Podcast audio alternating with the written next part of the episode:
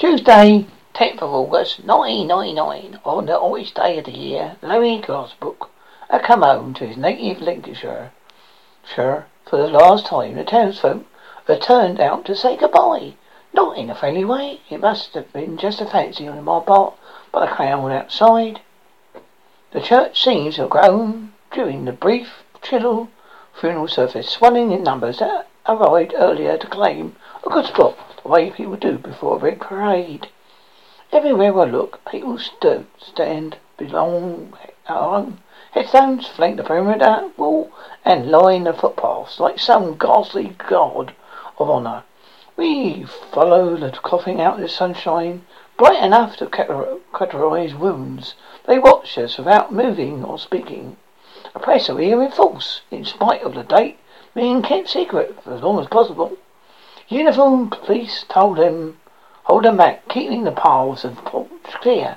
But the photographers have brought step ladders and huge telescopic lenses. The rounded, fluffy microphones or the news reporters not powerful enough to pick up the scampering of church mice. I keep my eyes down, push my sunglasses a little higher on my nose. Although I know I look very different now. Thirty years is a long time. A few yards ahead of me, beads of moisture swell and burst on the necks of the pallbearers. Then these men leave a trail behind them. A smell of aftershave and beer if you sweat. The suits aren't dry clean quite often enough.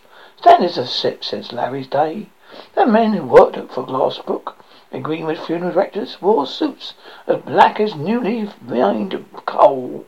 Their shoes of green hair gleamed, and they shaved so close to the as to leave raw, rash scarred skin behind. Larry's men carried the caskets reverently, like the works of art they were. Larry would never have permitted cheap laminate or coffin I had seen in front of me, knowing that his own funeral fell short of the standards he insisted upon, could have been a bit a bitter disappointment, Larry. On the he might have laughed loudly and cruelly, way he did sometimes, which you least suspect if it when it was most unnerving, and he might have run his fingers through his black hair, winked suggestively, resumed dancing to the Elvis Presley tracks that seemed constantly to be playing in his workshop what all this time, even think about Elvis Presley music, sets my heart racing. The cheap coffin and its bearers turn like a giant crawling insect and lead the path. As we head south towards the last Glassbrook family plot, the heat on your, our faces is intense and searching as the limelight and the day, down the hill moves it all in Lancashire. This high on the moors, hot days are scarce, but the sun today seems determined to give Larry a foretaste of the temperatures waiting for him in his next place of confinement. I wonder what his words or his headstone might carry. carry. Loving husband, devoted father, and merciless killer. At this last minute above the ground, tick away. At his last minutes tick away above ground, above ground, tick away.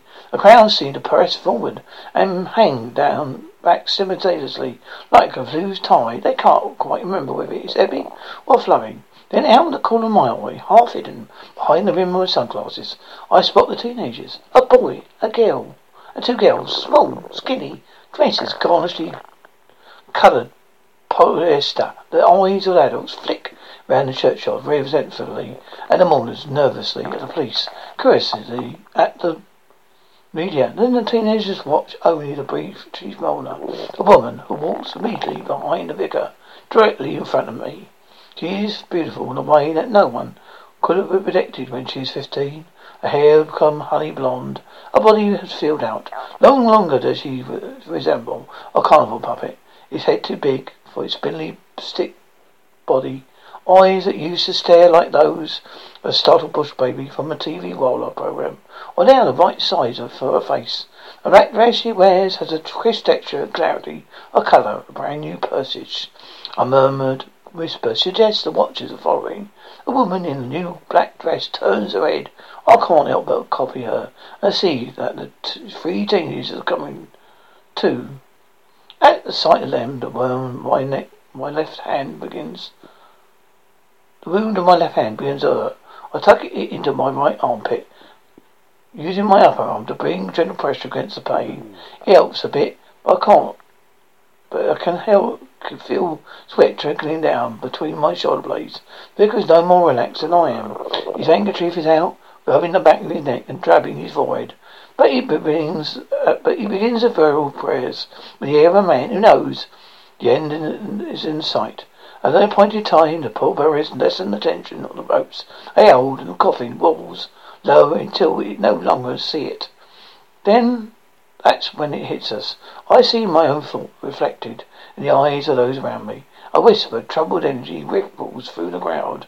Bet you, then you deserve, you bastard, calls a voice in the back. This is exactly what Larry did to his young victims. He lowered them into the ground. Only they weren't dead.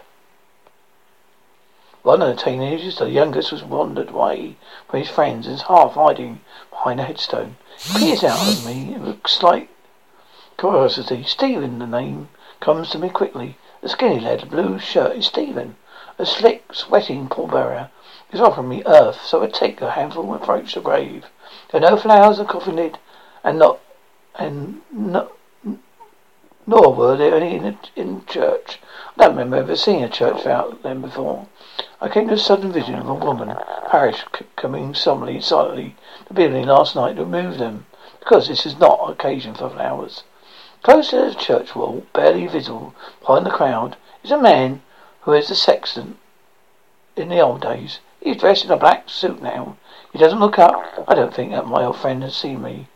I left the earth fall, curious, conscious that behind me is being offered to many of my other mourners, to the other mourners, who were politely shaking their heads, thinking it was a wrong thing to do then. The thing was made me stand out again.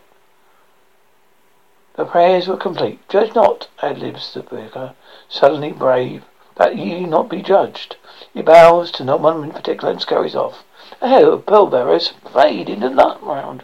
I step back too, and the woman with black, holly black blonde hair is alone to look at the grave. Not for long. The watchers are each other to become participants. Slowly, the mass grave creeps forward. The teenagers, too, are deep, drawing near, although they are harder to see than the adults in sunshine. The watchers come to a standstill. A woman in black looks at them directly. Not none, but meet will meet her eyes. Then a woman of sixty something steps forward until her stand-stilled feet toenails grimly dirt, stand on the very edge of the grave. I know this woman. Years ago she confronted me when the misery and anger got the better of all these, these decent instincts. I remember a fat finger jabbing my face, bitterness of breath as she leaned in and stabbed me with threats and accusations. Her name is Duxbury. She is the mother of Larry's first victim, Susan. Standing on the edge of Larry's grave, she sucks in breath, leans forward and spits. It is possible the first time in her life she had, has done so. The spittle is a thin dribbling. It does. If it makes a sound, it hits the wood. I didn't hear it. The next to approach the grave is more practice. A huge, bull-necked, bald-headed man, probably younger than than the creases in his skin suggest. He hawks, then plectrum, solid as a faint congealing paint, smacks into the coffin. One, uh, one, oh, one, one by one, the other follows, to the coffin beneath them must be splattered like with spittle flowers. The last of them approached the grave shoulder, an elderly man, thin and dark skinned, eyes like stones. He looks round. Now, personal, lass, he says to a woman in a black dress, as I try to imagine anything more personal spitting on a grave. We never blamed you, Bolidec arthritic. He moves away. For a minute, for a minute, maybe more, the woman in the black dress is motionless, staring at something in the middle distance. Then, without looking back, she crosses the grave towards the path to perhaps bracing herself to run the gauntlet of reporters and photographers. They have kept their distance during the service, but they didn't come here for nothing. They won't leave without something. I follow and I wait, but the sounds grabs my attention. I stop. Behind me in a gravestone, I hear the teenagers making high-pitched sucking noises as they try to copy the adults and spit on the lawyer's coffin. I suppose they have more excuse than most, but they aren't doing doing it seems feeble beneath them. I think I might speak to them. Tell them that surely by the time it must be time to move on. But when I look back, they're, they're nowhere to be seen.